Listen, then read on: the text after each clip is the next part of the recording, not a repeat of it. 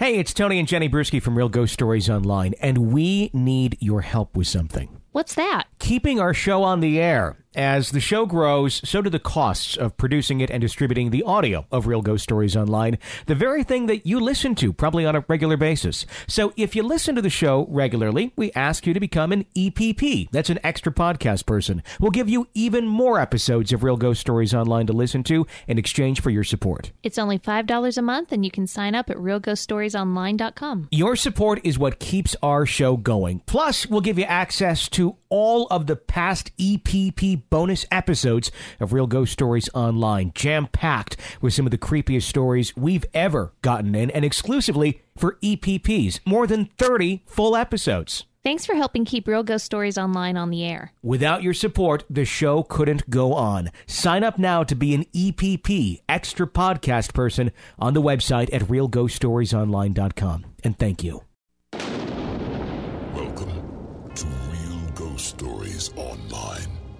Call in your real ghost story now at 855 853 4802 or write in at realghoststoriesonline.com. You are about to enter the world of the unknown and quite possibly the undead.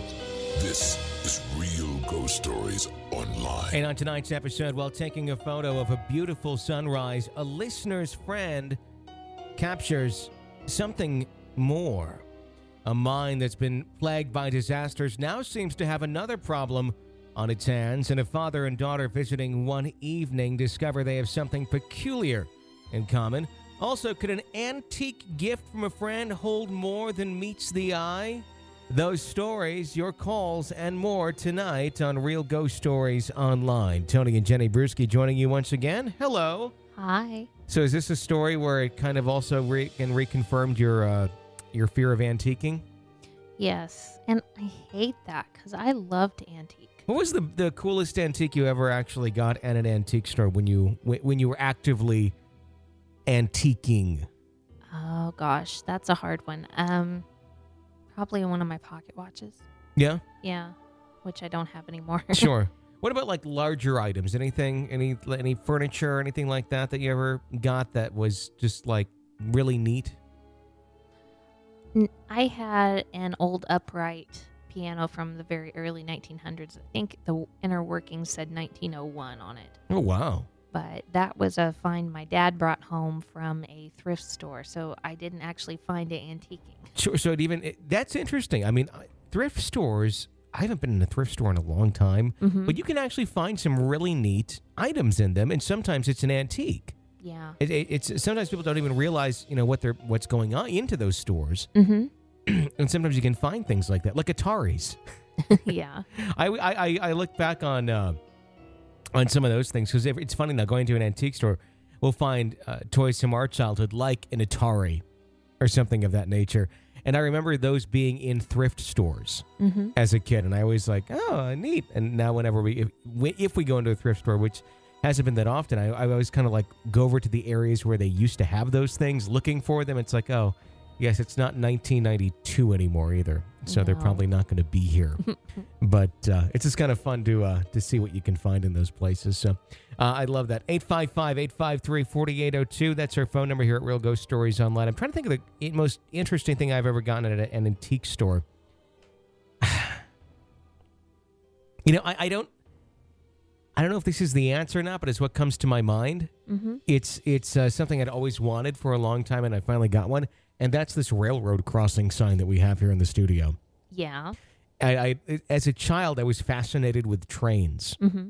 and I always wanted a railroad crossing sign. And my dad made me one out of wood, and I would play with it in the driveway and ride my bike around. But I always thought, oh, someday I'm going to get a railroad crossing sign. Then we found one, and it's all shot up with, you know. Oh yeah, I mean, it's horrible. It's cool though. It has so much character to it. But now it's just kind of on our wall. But uh, I don't know. I don't know if that's the coolest thing. Eh, that's all I can think of right now.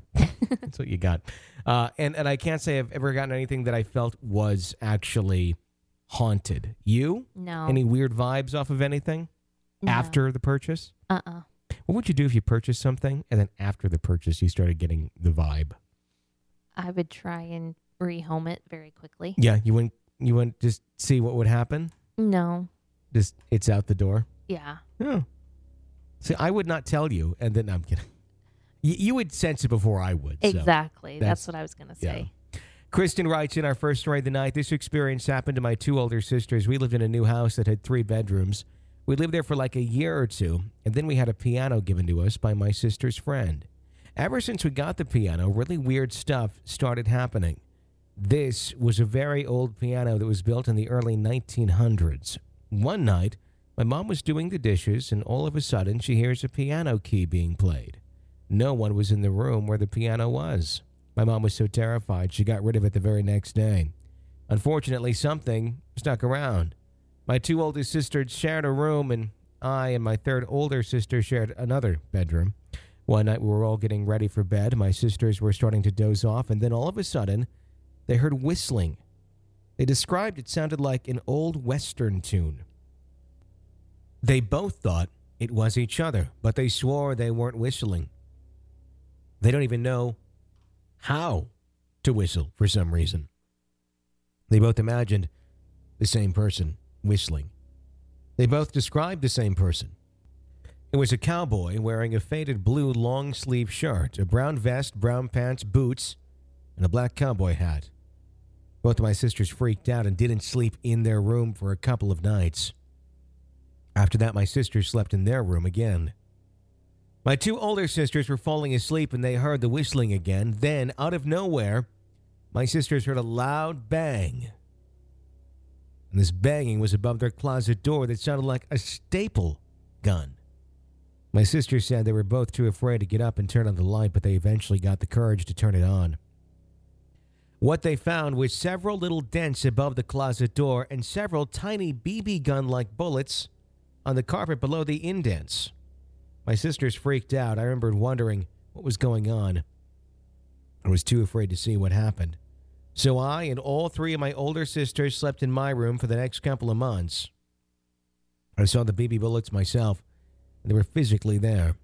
I was too afraid to touch them, though. When we entered the room again, they vanished. Very interesting story. A ghost BB gun. Do you think the uh, the BBs would have actually held any sort of power or any sort of you know, paranormal, I guess, properties? That's that's what I kind of wonder about that. The fact that they vanished, it it, it kind of leads you to, to wonder about some of the the other stories where there's paranormal you know residue or things like flies and things of that nature that are just there and they're infesting an area and then suddenly they're gone when you go back and revisit the area if you were to actually have captured one or picked up in this case a bb what what would have happened to it? Let's say you got the bb you put it into a case you you took it with you to the other room. Would it also vanish as well or was the fact that it was in that room that it vanished? Or were they never there at all? Was this just something that they were seeing? And then it went away and we talked about that before how some things just kind of present themselves to some people and not to others and then they just go away you know it, it's becoming a, a, a product of the not the imagination, but the, the vision of those that the entity wants to be seen by. Know, interesting, uh, interesting thought process there. 855 853 4802 is our phone number here at Real Ghost Stories Online. To share your real ghost story with us, we would love to hear it. Christine writes in Hi, I have a few experiences in my life, but ghosts and paranormal weren't things that really were discussed when I was growing up except for fun at Halloween. However, my husband comes from a rather superstitious family. At first, I just thought they were a bit extreme in their beliefs. That is until I had my first experience with them. I went with my newborn daughter at the time to visit my in laws. They were in Mexico, and my husband had stayed home to visit. It was going well until the second to last night. I woke to feed my daughter when I believe was just maybe an hour before dawn. As I lie there feeding my baby, I hear some strange noises outside. It was unlike any noise I had ever heard before. It was almost song like. It seemed to be real close and then far away. What I imagined seemed impossible for any human to make that much distance in such a short amount of time. Just as I started to feel a little freaked out, I could see the sun starting to come up and easily fell back to sleep. Later that day, I asked my sister in law about it to see if she knew what it was, and she said she didn't, but if I heard it again to wake her up. So, sure enough, again that night I heard the noise or song again. I woke my sister in law up as she had requested. She came into the room where I was sleeping and looked rather perplexed. At first, I wasn't sure she even could hear it. After a few minutes, she told me that it was an animal. I got the feeling she was just telling me that so I wouldn't be frightened. The next time I spoke to her after that visit was over, she confessed that she didn't know what it was. I've been back many times since then and have never heard it again. I love your show and only recently found it. I'm listening to the old shows now. I'm writing some more stories in the future. Interesting, interesting story. Thank you for writing that in and uh, and sharing that story with us. It's always disturbing when you have an a, a sound that can't be explained because it can go so many ways. Sounds are so interesting, especially. I mean, I remember doing like a radio contest years ago where the contest would uh, be like a name that sound type thing. And it's amazing what people will guess for what you would think to be a very obvious sound, if you will. It's funny, you'll, you'll play the sound effect back and you think, all right, they're going they're gonna get this. Like one of the first five callers is going to get this. And that's usually a pretty good thing for a guessing radio contest. But some of those would go on for like hours and nobody would get it. And you're sitting there, how do you not understand this? But it's such an implied thing where if if you know what it is or if you're it's suggested what it is, the mind just kind of goes there. It's like, oh, this is obviously what it is. So when you have something that's somewhat paranormal going on, and there's simply a suggestion as to what it might be, or if your mind is going to the paranormal and thinking this is this or that, and it's something not so great, something kind of dark, um, it's interesting how it can take on almost a life of its own when sometimes it may just be a mouse or something. It, it's just crazy what uh, what you can uh, pick up in your mind as far as uh, what a, a, an unidentified sound would be without actually uh, knowing uh, the the absolute certainty of what it is. 855-853-4802 is our phone number here at Real Ghost Stories Online. Let's go to another letter. This one comes into us from Uchi. I I'm not sure. It says Uchi. Good luck pronouncing that one, Tony. U C H E. Uchi. Uchi. You shy? It's you. I thought it was O. No, you. U C H E. I don't know. You shy. We apologize. I want to trying to come up with all these variations on it. Don't do that. Okay. I'm going to go with Uchi. And if I'm wrong, I'm wrong. Hey, Tony and Jenny, love your show. I'm a first time writer. I have a story for you that happened to my sister and her boyfriend a few weeks ago. I should probably add that they are both skeptics as well, but I'm very far from it. She and her boyfriend lived just outside of Boston, Massachusetts, by a beach. My sister's boyfriend awoke one morning early for work and looked out the window to see an exceptional sunrise over the water. He then took out his camera to snap a picture, but noticed something particularly strange. He noticed a man in a white sweatsuit jogging down the street while looking through his camera lens, but when he just used his naked eye, there was absolutely no one there. He immediately woke up my sister to show her, and she was equally taken aback. There was no explanation besides the obvious it was a ghost. They took a picture of it, which they wish to keep personal for now. The picture clearly shows a misty form of a person jogging, but it is definitely not an actual person. It also shows some type of portal behind them in which they came out of. Hopefully, she will let me upload the picture soon. But I can say for sure they are now believers in the paranormal. I always knew that electronic devices can pick up otherworldly things that our eyes or ears can't. There's some strange occurrences that had happened to me and some info I can give you from my experiences with, with a legitimate psychic medium, but I'll save that for next time. Also, before I go, I wanted to uh, to know your and Jenny's opinion about extraterrestrials and their involvement with paranormal activities. I've done some extensive research on the subject, and many of the occurrences I listen to on this show seem like it could be ET related. The spiritual and or technological leap some of these beings have on us is unfathomable. Thanks for the great show and hope it makes it to the air. I don't know enough about UFOs and extraterrestrials or anything like that to even begin to consider, you know, how much paranormal is attributed to that. And I know there's a lot of people out there who who can, you know, speak to that much better than us. I It's just Mhm. one of those things that I really I don't look into. I don't study much. My interest is ghosts, and I'm not in any way dismissing it. Sure. I suppose there probably could be. I just I would not be the one that's going to be able to pick it out, going, "Oh, this one might be an ET." But uh, if you'd like to share some of your uh, opinions on the specifics and what you're referring to uh, on some specific stories, I'd be happy to talk about it on the air.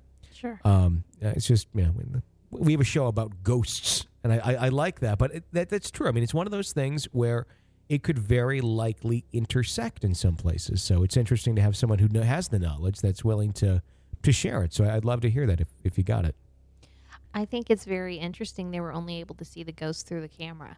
Uh, that's something that I've always wondered about. Mm-hmm. It's it's um, it's in line with that EVP um, recorder that I've talked about for a long time. That some people say kind of exists or does exist or whatnot. Where essentially, uh, here's the the the prospects of the EVP recorder, and it goes back really to, in my mind, an old school reel to reel, uh, which the way that a reel to reel records. If you have your headphones plugged into a reel to reel machine, and you are talking into this microphone right now, you would hear yourself on the reel to reel machine approximately like 0.5 seconds after you spoke. Okay. Long enough to totally screw you up Mm-hmm. if you were trying to talk. It's a small it's a small delay. But that being said, you are hearing what's going across the tape. So you theoretically could almost have a conversation. Yes. And that's what I thought would be a very interesting EVP device is not just an EVP recorder which a lot of them you plug into and you are you're not hearing what the tape is picking up or the the data is picking up. I mean, they're not really using tapes man much anymore. It's it's an actual it's a data. You know, it's it's being picked up as an MP3 or a wave or something like that. But you're not hearing the wave. You're hearing the audio coming in Okay. not what's actually captured. You go back and listen to that capture, it's going to sound slightly different than what you're hearing just through your headphones. I mean, as we're listening to this show right now doing it, what's what's being recorded, if we were to listen back to this, it's going to sound slightly different than what we're hearing just live through our microphones. Okay. Um, it's just the way the capture works. Um, so I always wondered that same theory about a video capture device too. If you could capture and essentially view back what has already been recorded in approximately, you know, literally milliseconds after it's been recorded. So you're not viewing the live feed coming in. You're viewing what the device has captured and it's playing it back as instantly as it can for you to then interact with it. So I, I don't know if that if that device was doing that. I'm wondering that, or if you even need that in some cases. If just the fact that there's the it's being captured by you know an electric eye,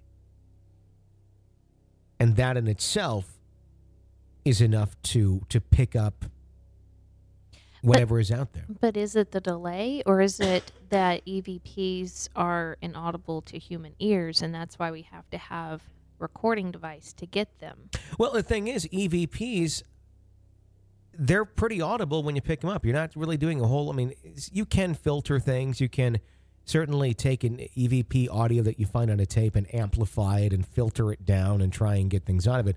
But it would still be an audible piece. It's not like it's hidden completely, where it's like, oh, let's examine this and somehow pull it out of dead air. Mm-hmm. It's going to be noticeable as a sound wave. No, that's not what I'm saying. What- Okay. What, I'm saying is, is it's obviously with the reel-to-reel machine, the. Sure. de- the the delay is what allows you to interact because you're hearing immediate feedback. Sure.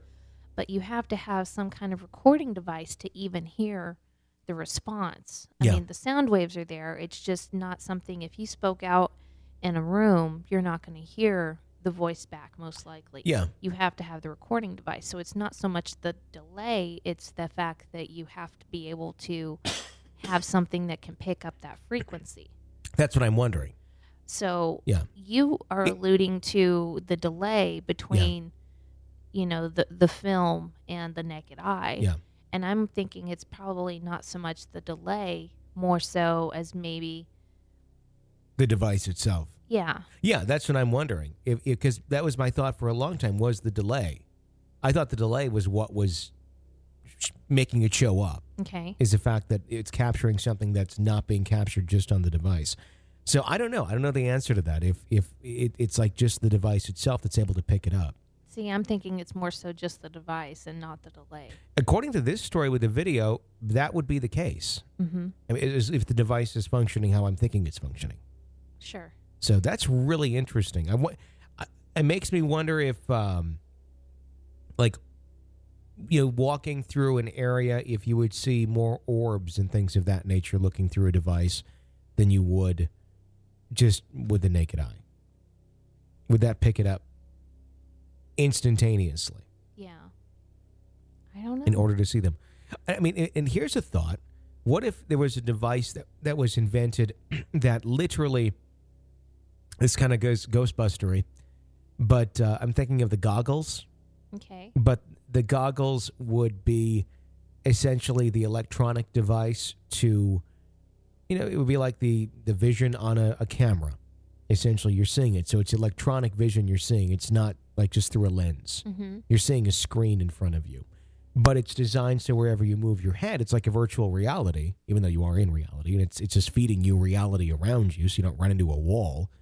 But it's allowing you then to see the electronic feed of what's around you. And then also pick up the audio. So you have an audible aspect of it that goes into your ears. And you're also hearing any EVPs at the same time. Okay. Make sense? Sure. I think that would be interesting for a ghost hunt. Yeah. Yeah, it would.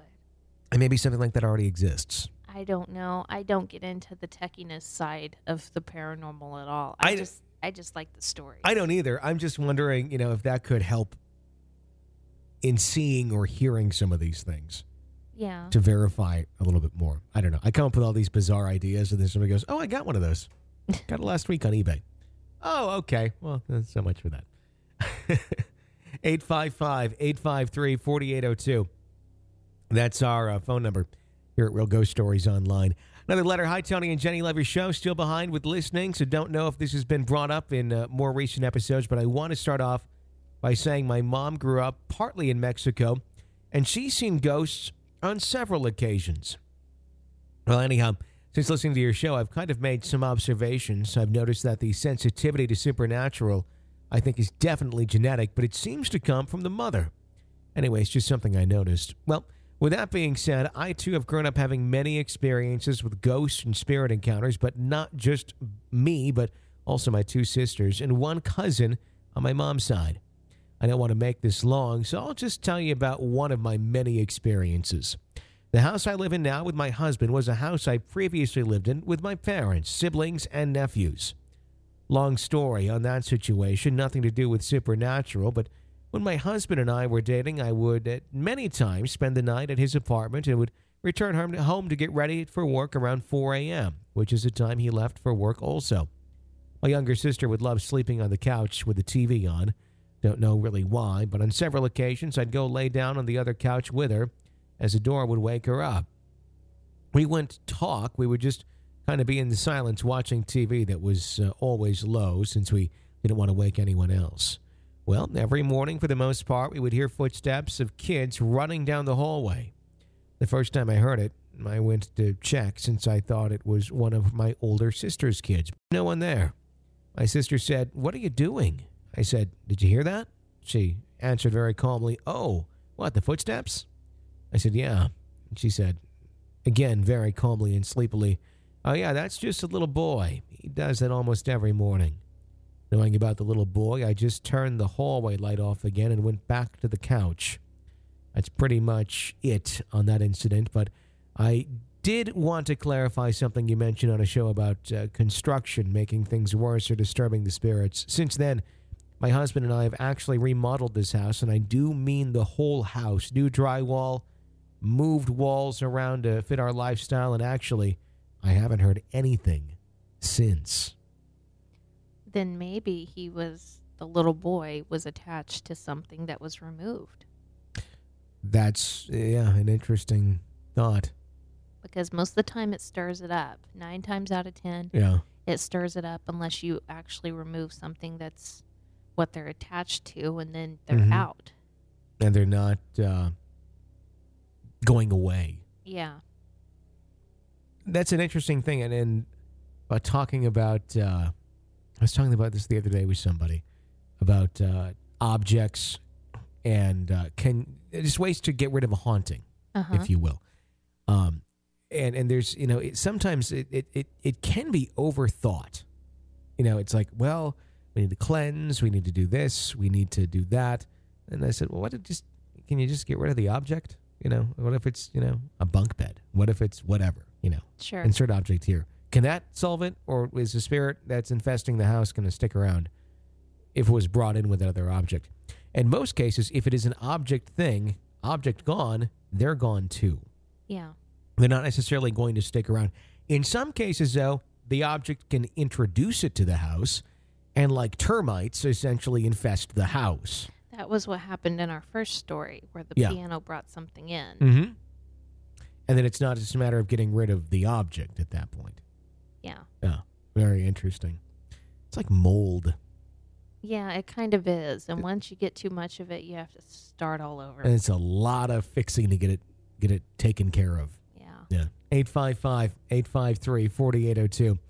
That's our number. Jeremy in Australia. Hi, I'll start by saying this experience is not mine personally, but uh, one from a place I worked at. Some background is needed first. This happened at a coal mine in Queensland, Australia. Here's an idea. What do you think? Should I start doing accents for where the callers are from when I'm reading the story? Absolutely not, because that would be highly offensive because you can't do m- many accents very well. I can't do an accent to save my life. no, no. it's awful. Uh, yeah. Just for one show, just for the. No. Okay. Now, maybe. What about like April Fools? Here's our new thing, You just put a warning out.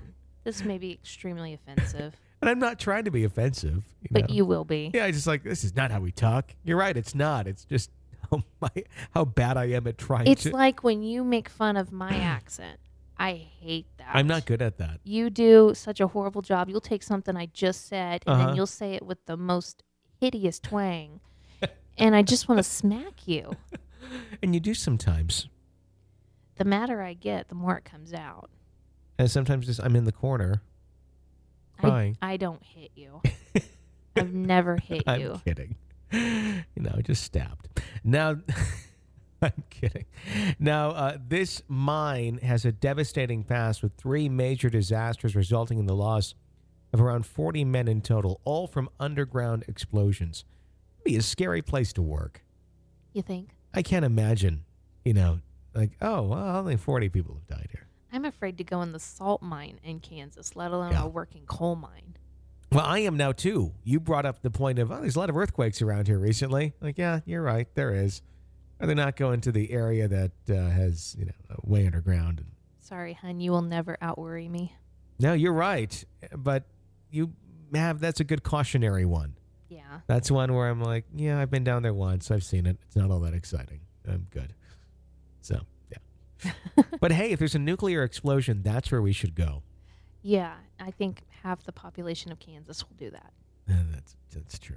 We need to find a silo somewhere and make that into a new studio. Let's just read. They sell for like not that bad because nobody wants them.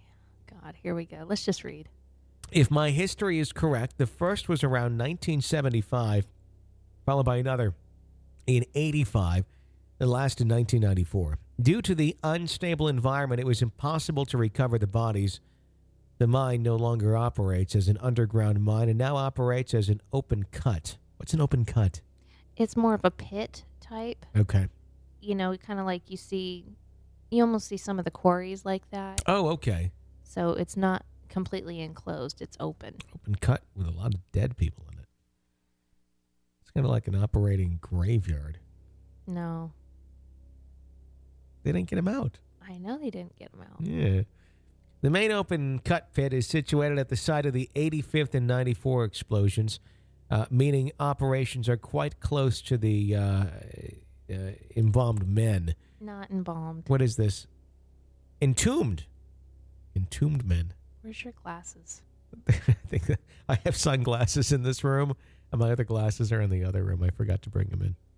Okay, So there you go. I could wear sunglasses all night if you'd like. that'll help. I wear my sun. Now at the encounter, one night a dozer operator was working around the main pit on his own when, uh, as he claims, a man dressed in blue overalls, hard hat, and very bright cap lamp jumped onto the bonnet of his dozer and uh, stared him in the face, blinding his eyes before disappearing. The operator shit his pants and became a nervous wreck. He got on the mine radio and called an emergency not knowing what the hell was going on. When the emergency response team reached the operator, he was a mess. He later told them what had happened and was, as you can imagine, told he was seeing things that weren't there. Soon after, the man quit his high paying job and left. It was all too much for him. His description of the man was typical attire for underground miners of years past and nothing like what they make us wear today. I'm convinced what he saw was real. And with the history of this mine, I'm not at all surprised. You can Google more on mine disasters and have a look at some of this info in the past. Love the show. Down Under, you guys are great. Toss another shrimp on the Barbie.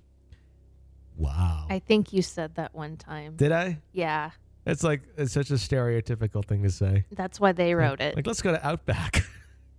do they have Outbacks there? Didn't I ask that question once? I think somebody answered. I think they do. I don't know. That's sad. Okay, one of two things. Either somebody was pl- pulling a prank, Yeah. you know, and doing that, or it was a legitimate haunting. And the reason I'm wondering is Mhm. because that would take an awful lot of energy to manifest with that bright of a light. That's true. I'm what I'm wondering is how blinding it was. Mm-hmm. Um, you know, is this? I mean, it's one thing. I mean, to to take the description of what someone says too literal. Mm-hmm. Sometimes, like it was blinding. Okay, how blinding was it? Like, did you not see for like a couple minutes because it was that bright? If that was the case, either someone had like one of those, you know, five thousand candle watt lights Mm-hmm. that are shooting directly at you, uh, or it was some sort of entity. Yeah. But you're right. The energy that would take a lot. Of, most times when we have ghosts, it's kind of a dimly lit but visible thing. You know, you can see it, right. but it's it's very difficult to actually say. Uh, you know, it was blinding.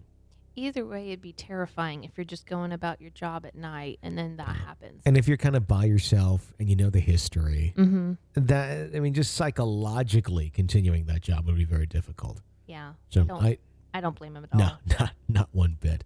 Uh, 855 853 4802 is our phone number here at Real Ghost Stories Online. If you want to keep our show on the air, please consider becoming an EPP. That's an extra podcast person. You get all the bonus episodes sent directly to you. Uh, and of course, a brand new one every single week. So uh, please do that and help keep the show afloat. TJ writes in Hello, my name's TJ. I'm uh, from uh, Beckley, West Virginia. Not sure exactly where this experience took place, but I know it was in the New River Valley area in West Virginia. My father was a job hopper, and we moved very often. I was three when all this started, and five when it finally ended at the time. I have some experiences I remember, and some my mother had told me years later when I was a teen.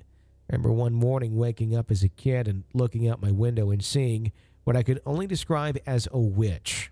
It was dark, had a pointy head, glowing red eyes, looked more 2D than 3D. It rushed me and got very close to me, moving through the wall. I screamed my head off and ran to my parents' room, screaming, Mommy, Mommy, Mommy. I remember seeing my parents naked, but as an innocent two year old, didn't think anything of this. To this day, I'm not sure what was more disturbing, remembering the witch or my naked parents. The other was during the same time period. We lived beside the creek. My mother told me to never go near it. On many occasions, even after we moved, I remembered a giant old man trying to get me to cross the creek. In the next house we moved to, would only simply try to get me to come to it.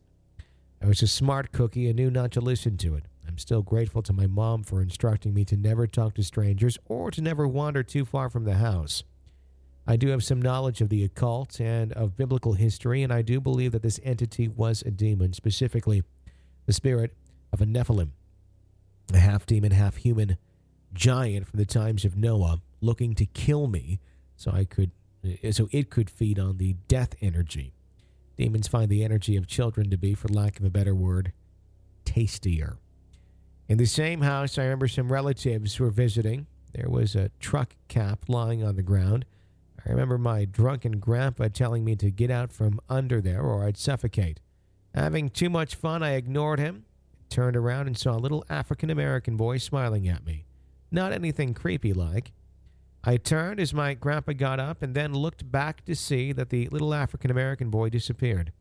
Again, being an innocent child, I thought nothing of this. The next instance I do not remember, but my mom told me years later.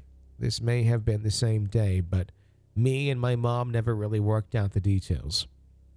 There was family over and everyone was inside. I was outside playing with my mom watching me. She called me to come inside and had asked me who I was talking to. I had told her, everyone, an African American boy. Remember that this is southern West Virginia, high in the mountains, and no one would take offense to those words. Apparently, everyone was staring at me, and my mom, like we, were ghosts. Story goes that about 10 to 15 years earlier, a little African American boy around my age had been run over and died some way up the road from where we lived. My mother told me years later that there was something wrong with the house. My parents used to hear scratching noises under the house. There was no basement, just a crawl space. And while this was happening, my dad would go outside and crawl under to see what it was. But he never saw anything. As a side note, I'd like to express what I think ghosts really are. The basic thesis is this demons are beings that are completely opposite of humans. So much so that they have no ability to even create original ideas, concepts, or things. They can only mimic or distort something that already exists. They're a force that create and feed off energy of any kind. I believe that there are no such things as human ghosts, that there are only demons mimicking dead humans so flawlessly that they can even copy the mannerisms, memories, voices of said human. Anything to get as close to you as they can feed off of any emotion they can get out of you. The reason why some do this and others don't is still something I'm not sure about, but I guess, uh, but I can only guess that uh, it is only a personal preference or that they go back and forth from mimicking to just being themselves on a case by case basis. Sorry for that long theory, and I would not blame you for skipping over it. I love listening to you guys' show. I listen to it almost every day after work on YouTube while playing Minecraft or playing guitar. I'm sorry, but that's the only paranormal story I have for you. Wish you guys all the success with your podcast and hope it reaches beyond the stars. Thanks and God bless. Okay. I think it's okay for everybody to have their opinion. Sure. And the reason that we do the show is because nobody truly knows the Mhm. answer to any of these questions. So, I mean, that's all we do is sit around and speculate anyway. So, Yeah. one day we'll find out what it is that When these, we're dead. these things are.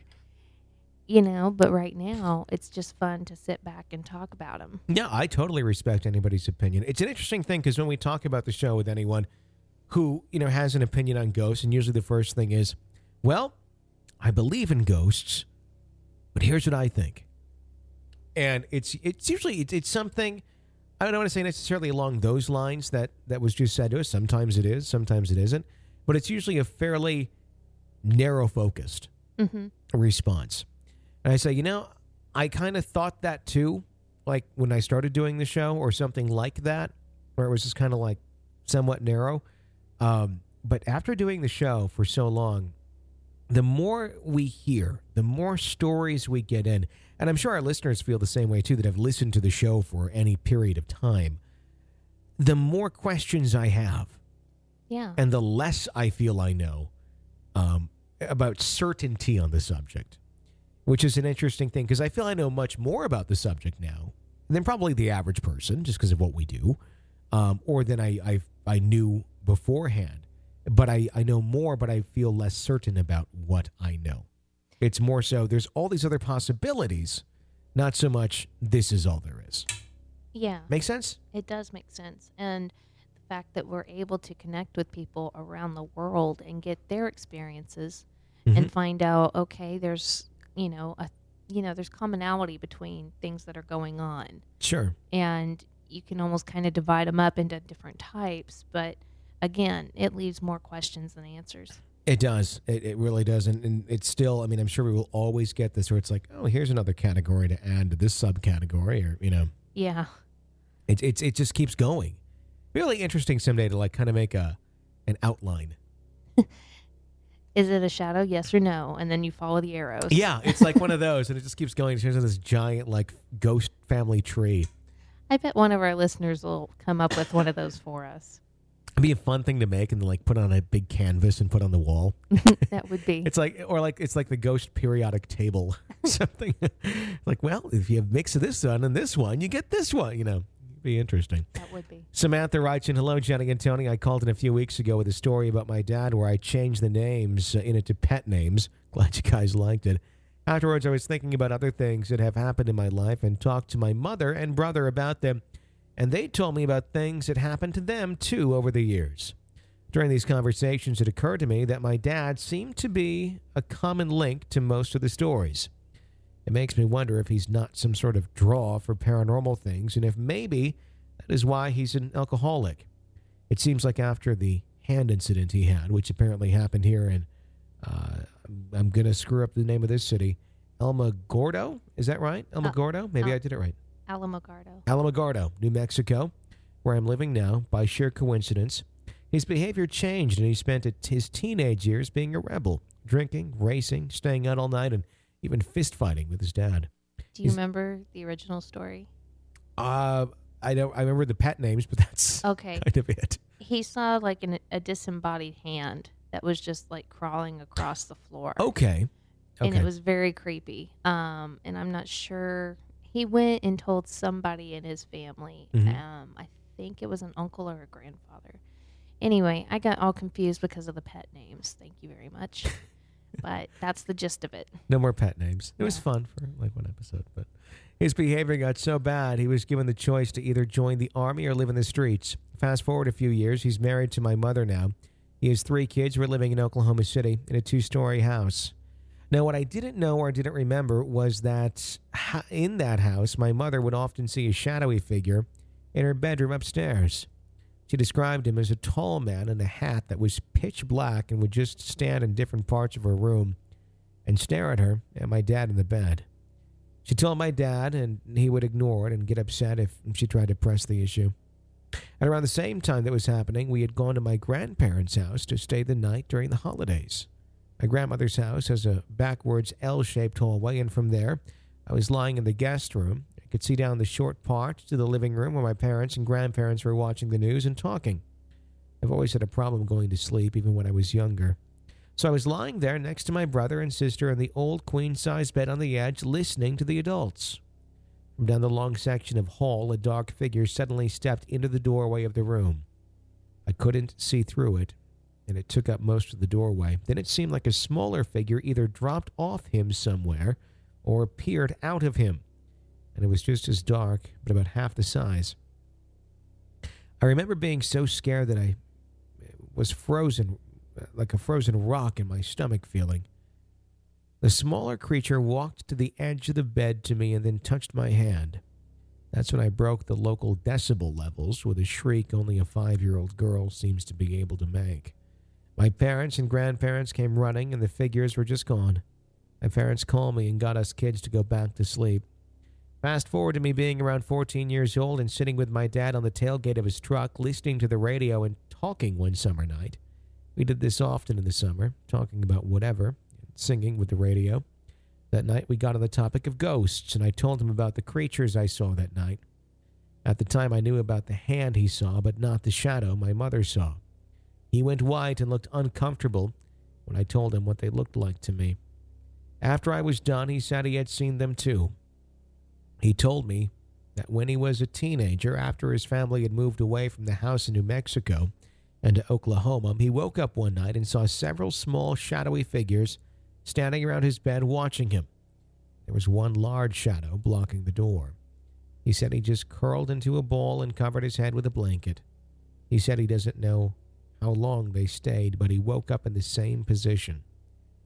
I'm really wondering if my dad drinks now as a result of being followed by something, or if that's maybe why it started and then just seemed easier to him. I'm not sure. After hearing my mother's story, I can't help but feel that way. Anyway, I'd love to hear your opinions on this. Keep up the good work, guys. Sam. I could see the drinking starting out as a way to escape some of these things, but Sure. then that can also make it worse too. It ca- it can. I mean, it, it's a depressant. It's going to put you in just essentially put you more into a depressive state and, and probably open you up even more to these sort of things. And so it becomes a vicious cycle. yeah. And then trying to escape it. Mm-hmm.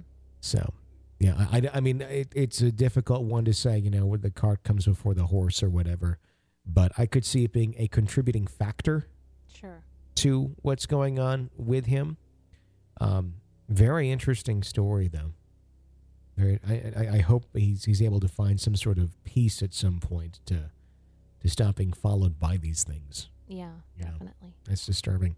855 853 4802 is our phone number here at Real Ghost Stories Online to share your real ghost story with us. We would absolutely love to hear it. Of course, please press subscribe on whatever platform it is you're listening to us on iTunes, Stitcher, YouTube. Get all the shows sent directly to you uh, as they are released. Uh, and plus, you can check out our, uh, our archived episodes as well. Let's go to uh, Jenny. Hi. Hi, Tony and Jenny. This is Jenny again. I've called in a few times. Um, I just wanted to tell a quick story. Uh, I went to a college in uh, West Texas. Well, it was North Texas. It was the name of it was West Texas A and M, and I lived in a in a dorm named Stafford. Uh, and uh, I there was lots of of occurrences that would happen at Stafford. Um, there was you know, shadows and and sound stuff like that. And um, at night, I would be working on like English papers or something, and I would hear an electrical snap above my head, and I could like hear it zap across the room, and then the button on my door that was locked would automatically pop out. The handle wouldn't turn. There nobody. Nobody would be on the other side of the door. Just the button would pop out. Um, and uh, one night in particular, I was going to try to make this short so that it doesn't go on and on. But one night in particular, my friends and I uh, were talking about the place being haunted, and we decided to go upstairs because there was like an upstairs area right above our hall. And um, we went upstairs, and it was dark, and we felt a presence. And we were charging forward down the hall, and it was a lightning storm uh, going on outside, and we got to the end of the hall, and it lightning. And I was the only one that was brave enough to keep walking towards the end of the hall, and all of a sudden, all the hairs in my arm stood up, and I was not able to take another step. And I looked at the window, because there was a window at the end of the hall, and it lightning, and I saw a shadow on the floor, not in the window, but on the floor of a person. And I could, like I said, I couldn't take another step forward. And my friends were behind me. They had all stopped, and they were looking at me. And I turned around. That was the only thing I could do was turn around and took off running. Well, we went back to our hall, and we were down there in the dark, and we were sitting underneath where we had seen the figure, only on, on you know, on the bottom floor, right underneath it. And uh, I was like, I'm not a, I'm not really a religious person at all, so uh, this was a shock. But I, to my friends, but I suggested that we pray because of the situation that we had just been in. It was really scary. So we sat around in a circle, the three of us, and we started to pray. Well, all of a sudden, my friend Monica, she got extremely, extremely dark feeling. Like, like she was like she looked at us, you know, and she had her eyebrows furrowed at us, and and she was acting really strange. So uh, she let go of us because we were holding hands in, in our little triangle, and she backed us against the wall because we were in the hallway because it was like a like a enclosure like hallway. You know, there was doors on either side, and she backed up against the wall of the hallway and really got introverted and curled up into a like fetal position and was just sitting there. And then she sat up straight and was had her you know had her her legs tucked up underneath her chin and she had her arms wrapped around her. Well i get close to her to try to calm her down and she looks up at me with eyes that were obviously not monica. And monica is not a strong person. She's not you know she's not very strong at all. And i and she's like five three five two whereas i'm nearly six foot tall and she lunges at me and wraps her hands around my neck and she is like I mean she doesn't say anything, she just looks directly at me and is trying to choke me. And finally my friend Atlanta is her name. Sorry, her mom was a hippie. Atlanta grabbed a hold of Monica and pulled her off me. And um I mean we, we just kinda sit there and we're like, What the heck just happened? You know, we, we were freaked and and um so we talked about it for a little bit. Atlanta and I talked about it for a little bit, and Monica kind of regained her consciousness. She's like, well, "What's going on? What happened? Why am I, you know, why am I laying on the floor? What is what's going on?" And we told her what's going on, and she just burst into tears. And she's like, "I just, I just felt, I just felt darkness. I just felt pain. I don't know what happened." And um, so, needless to say, that night, the three of us, we we grabbed our we all had twin size beds, and we grabbed um, all of the top mattresses of our twin size beds, and we had a slumber party in our dorm, or in my dorm actually. Um, and we we wouldn't leave each other's side for anything, and um, we vowed we wouldn't talk about it. That way, we could sleep in our own dorms again, which took about a week before we could do that. But we had like basically a huge slumber party every every night. So um, anyway, uh, I have a few more stories from from the college, um, but I'll do them for another time. Um, like I said, uh, have a great day, and thanks for doing what you do, and and uh, don't uh, don't be too cold there in Kansas. Bye. I think simply something took over Atlanta. That's disturbing. It is very disturbing. It, it, I, I never like stories like I mean I like the stories like that in a sick way, but I it's disturbing to think about. You know, someone who's really calm, they're just kind of hanging out, and then all of a sudden something like that happens, and it's just completely uncharacteristic of them. I feel bad for the person who once they snap out of it, you know. Typically, someone who's kind of quiet and more reserved like that, they're also going to be like one of the more guilty feeling people and you know, sensitive to it. So when they snap out of it, they're like, "Oh my God, no, that really wasn't me," and then they're going to feel forever bad. Or wonder exactly what happened. Are my friends telling me what really happened, or did something else happen? Yeah, yeah, very interesting story. Thank you for sharing that with us here at uh, at Real Ghost Stories Online. That would just be terrifying. Uh, 855 853 4802. That's our phone number here to call into the show and share your real ghost story with us.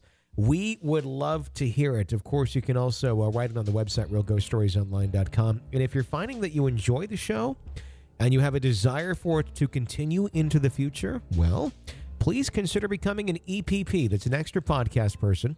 You get a bonus episode of the show every single week, access to our archive of episodes, um, and uh, overall, the good feeling of knowing you're keeping this show alive. It's only five bucks a month, or you can sign up for a full year at a time. It's completely up to you how you want to do it. Uh, but uh, we thank in advance for helping uh, keep this show going. You can do it on the website, realghoststoriesonline.com. Until next time, for Jenny Brueski, I'm Tony Brueski. Thanks for listening to another episode of Real Ghost Stories Online.